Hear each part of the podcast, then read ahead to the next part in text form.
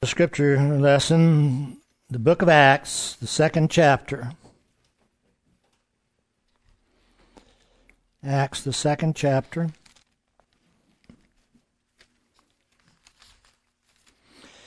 And beginning there at the 37th verse.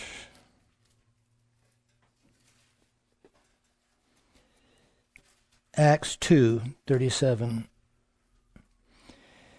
Now, when they heard this, they were pricked in their heart, and said unto Peter and to the rest of the apostles, Men and brethren, what shall we do? Then Peter said unto them, Repent and be baptized, every one of you, in the name of Jesus Christ, for the remission of sins, and ye shall receive the gift of the Holy Ghost, or Holy Spirit. For the promise is unto you, and to your children, and to all that are far off, even as many as the Lord our God shall call. And many other words did he testify and exhort, saying, Save yourselves from this untoward generation. Then they that gladly received his word were baptized, and the same day there were added unto them about three thousand souls. And they continued steadfastly in the apostles' doctrine and fellowship, and in breaking of bread and in prayers. And fear came upon every soul, and many wonders and signs were done by the apostles. And all that believed were together and had all things common. And they and sold their possessions and goods and parted them to all men as every man had need. And they, continuing daily with one accord in the temple and breaking bread from house to house, did eat their meat with gladness and singleness of heart, praising God and having favor with all the people. And the Lord added to the church daily such as should be saved. It's Acts 2:37 to 47. Let us bow in prayer. Our Father, we're truly grateful that we can be here today, and we're thankful for the measure of health and strength that permits us to be here. We know that you are a loving God and a great God, and that you have seen fit to share your word and your truth with us. But it is for us to dig it out and to learn it and to hold it and to convey it to others. So we pray that you be with us today we might draw nigh to you with our whole heart. Be with those who are in special need of our prayers at this time. Pray, pray in Jesus' name. Amen.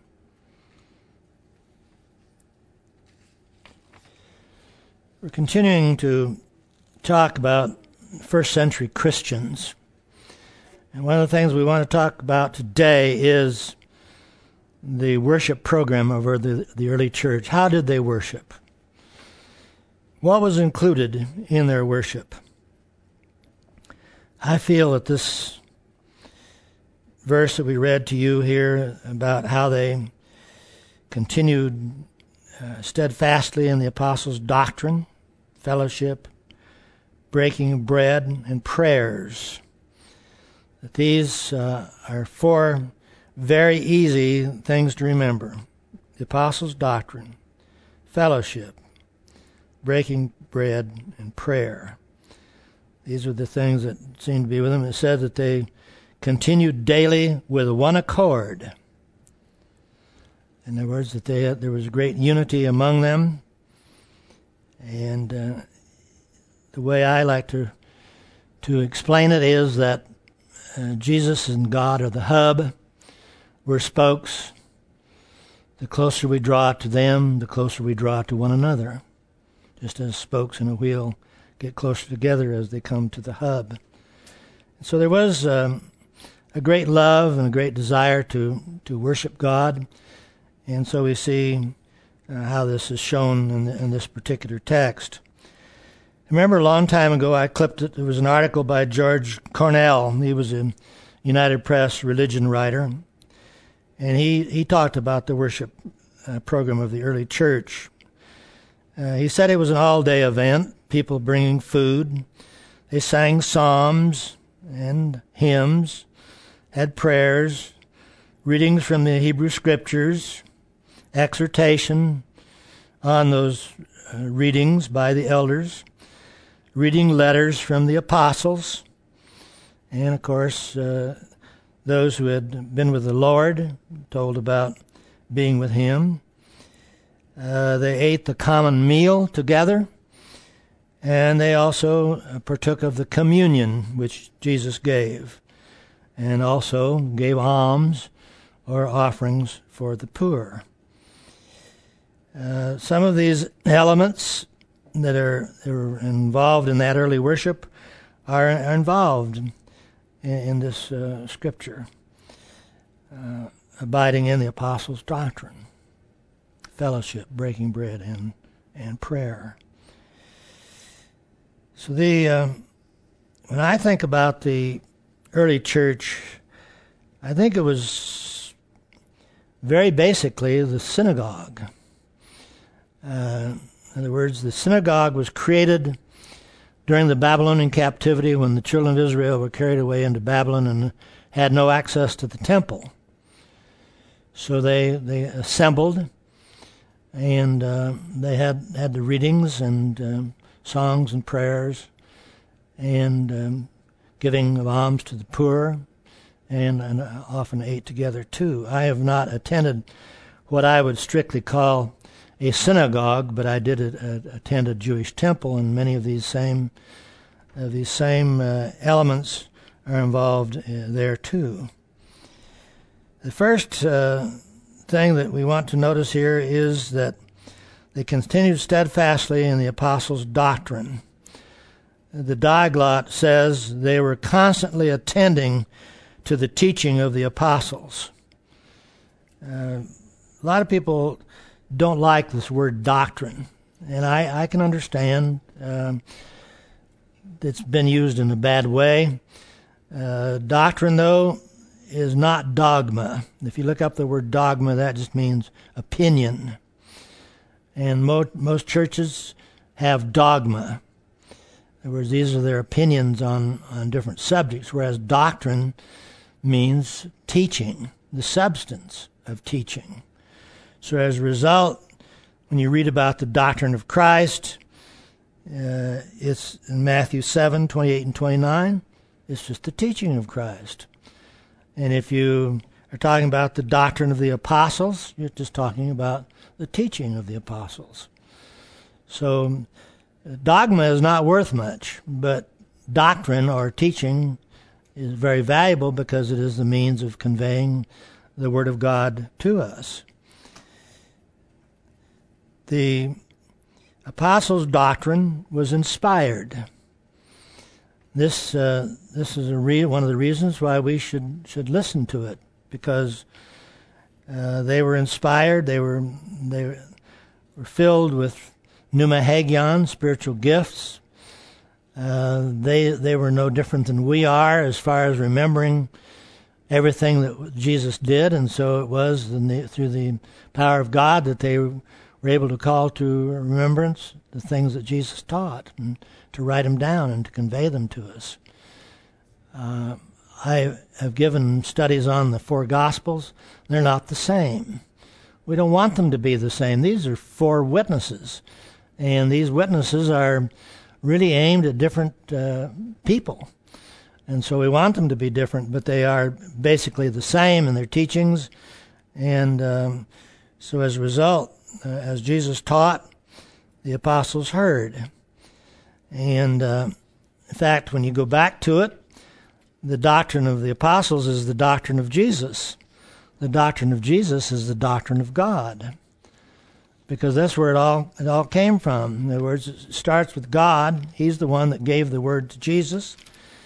Jesus is the one that gave it to the apostles, and uh, as a result, they were they were uh, inspired, and the word was confirmed with them.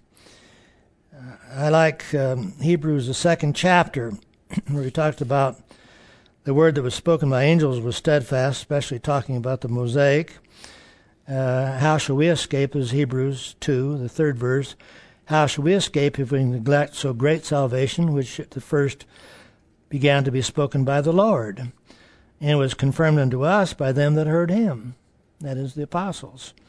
God also bearing them, the apostles' witness, with signs, wonders, divers miracles, and gifts of pneuma hagion according to his own will.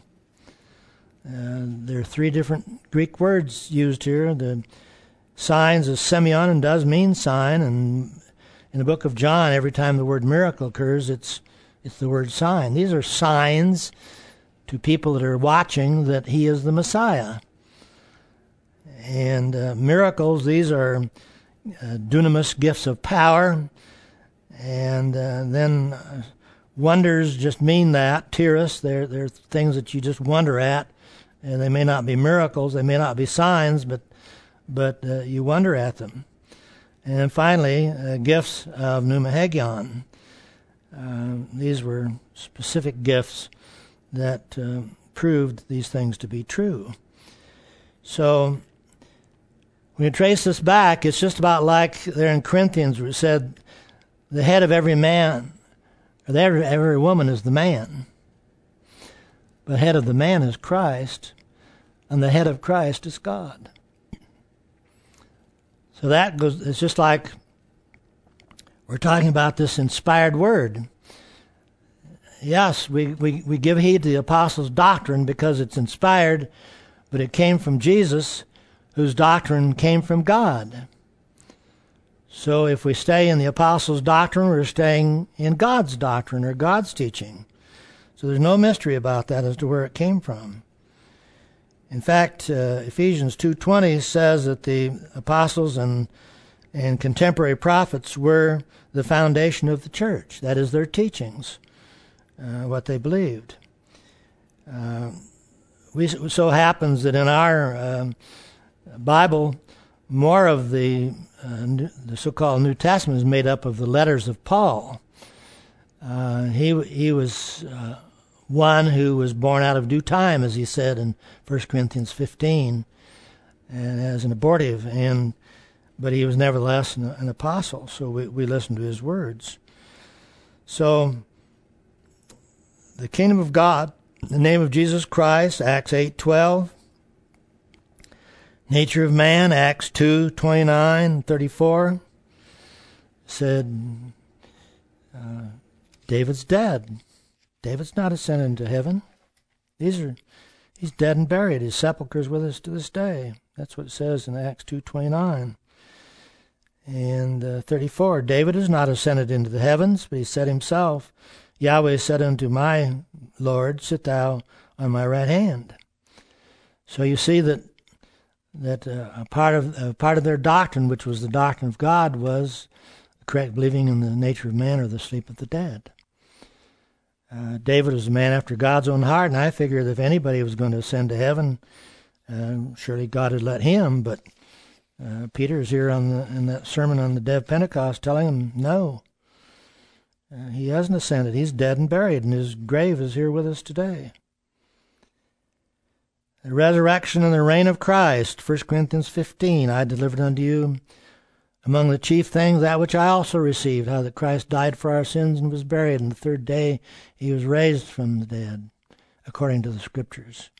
He was seen of these different people. And then it goes on to talk about, I'm going to show you a sacred secret. We shall not all sleep. It goes on and talks about the coming of Christ, change the mortal living uh, to immortality, to change the corruptible dead to incorruptibility. The, these are these are, are part of the doctrine of the apostles, which was the doctrine of Christ, which was the doctrine of God. The restoration or restitution of all things in, in the book of Acts talks about them. In other words, this earth is going to be restored to its original Edenic condition. Over and over, baptism is taught, and, and so on. So these are these are the teachings of the apostles, and we, we continue in those. There has never been an improvement on this message. It is, uh, you can't improve on the message of God. People try to, but you cannot improve on the message of God. In fact, uh, I don't ask anybody to believe what I say the the the thing is there are enough places in the Bible that says thus saith the Lord or the word of the Lord came unto and names the different apostle the prophet and so forth. Uh, these are this is how the word of God came and it, it's a saving message. As Paul said in 1 Corinthians 15 there where he said he delivered among them the chief things he said by which you are being saved if you keep in memory what I have preached to you unless you believe in vain so this is the the apostles' doctrine is the basis of, a, of the foundation of our church and of our own lives, and, and we listen to them. Paul, in writing to his young son Timothy, said, Till I come, give attendance to reading, to exhortation, to doctrine. That's 1 Timothy 4 13. And the 16th verse says, Take heed unto yourself and unto the doctrine. Continue in them, for in doing this you shall both save yourself and them that hear you. It's a saving thing. It's it's a means we have of uh, being saved in the end is by taking heed to the doctrine uh, which has been given us. To me, it is very sad, and I, I brought this out continually in this series on the, the first century Christians, that they were human. And it wasn't long until false teaching began to creep in. And I'm, I'm sorry to say that. I'm, I'm sorry to read that. I'm sorry to know that because it seems that the people would uh, appreciate what they had and would not, would not turn away. But there are other versions and perversions of the gospel. The second thing they did was fellowship, and that means the act of partaking or sharing, uh, participation, communion. And that that text there that we read in, in, the, in the scripture lesson about how they continued daily with one accord. And that is that's the, way of saying it. One accord means that they were one action in action, one in purpose, and, and had uh, great unity. I think that the church is one of the greatest unifying bodies in the history of the world. It can take people of different educations, different backgrounds, different languages, different races, and bring us all together. And we're like brothers and sisters. And uh, that, is, that is the great miracle of the church. And that is what fellowship is all about, is, is this unity that we have in Christ. Uh, fellowship is essential and needed and it involves support and nurture. It's one thing I loved about our Greenville church. When one suffers, we all suffer. And if somebody is needy, we're there to help. And I think this is a beautiful thing about our, our fellowship and our sharing. And the other, third thing it mentioned was breaking of bread. And this means merely to eat bread. Uh, Jesus was known in the breaking of bread when he, he gave thanks and broke it. They knew him. Uh, Paul, uh, when they were in a shipwreck, uh, he, the people were denying themselves food and were in very serious physical condition. He said, "There are not going to be any lives lost. Uh, let's eat." And he, he he broke bread and gave thanks, and there weren't any lives lost in the shipwreck. The I'm sure that both the common meal and the communion are, me- are used or mentioned or meant by this breaking of bread. But we all know that when you get over in 1 Corinthians 11th chapter that the Corinthians were abusing this service. They yes, they came together in this worship service, eat the common meal and have communion too, but they were mixing them and uh, and they were doing wrong things. Some were full and some were hungry. They didn't wait for others when they got ready to eat the communion, and so it was it was bad. Paul said, "I, I can't praise you in this," and uh, so he, he said it was a, bad thing. He wanted them to straighten it out. So I'm sure that that in in the uh, get-togethers of the early church and the worship program, it did involve the common meal, but it did involve uh, eating or partaking of the communion too. The fourth thing that I mentioned, and this is very important in, in our lives, is prayer. And it's, I could not, uh, I could have, but I, I stopped. I start out in the book of Acts, noting every place that prayer talked about. These all continued one accord in prayer and supplication. Acts 1.14, this was talking about the apostles with the others. And um, they prayed, and uh, when they were going to re- um, appoint a successor to Judas, said, Lord, you know the hearts of men. Show who we should choose. So they depended on prayer. And uh, all the way through the fourth chapter, 23, 24, sixth chapter, fourth and sixth verses, 11th chapter, fifth verse, 12th chapter, fifth and 12th verses, 13th chapter, third verse, 16th chapter, 25th verse, 20th chapter, 36th verse, 21st chapter, 25th verse, over and over. These all talk about how dependent the early church was on prayer um, when, when there were needs, when there, were, when there was need of guidance, when there was there was need of help, uh, they prayed, and uh, it's important. In fact, Paul said in 1 Thessalonians five seventeen to pray without ceasing. He didn't mean pray continuously, but to pray praise on all occasions. Pray in all occasions. When you're blessed, when you're needy, when you're hurting, whatever it is, uh, remember to pray. This is also one of the great things that brings us together uh, in a common bond in the church. We all know that it's still needed. And um, the effectual, fervent prayer of a, a righteous man availeth much, James said. We may be able to not make it rain or stop it from raining, as mentions, but it's probably not his will. But we, we do pray because of the, the power of prayer there, there is power in prayer. So the early church is a pattern. I feel very comfortable with the first century Christians. I believe we could we could attend other than language that would probably hold us back. I think we would be comfortable going to church with our forefathers.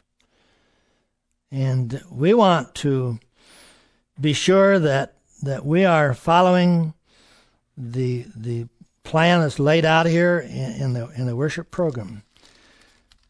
Continuing steadfastly in the apostles' doctrine, breaking fellowship, breaking bread, and prayer.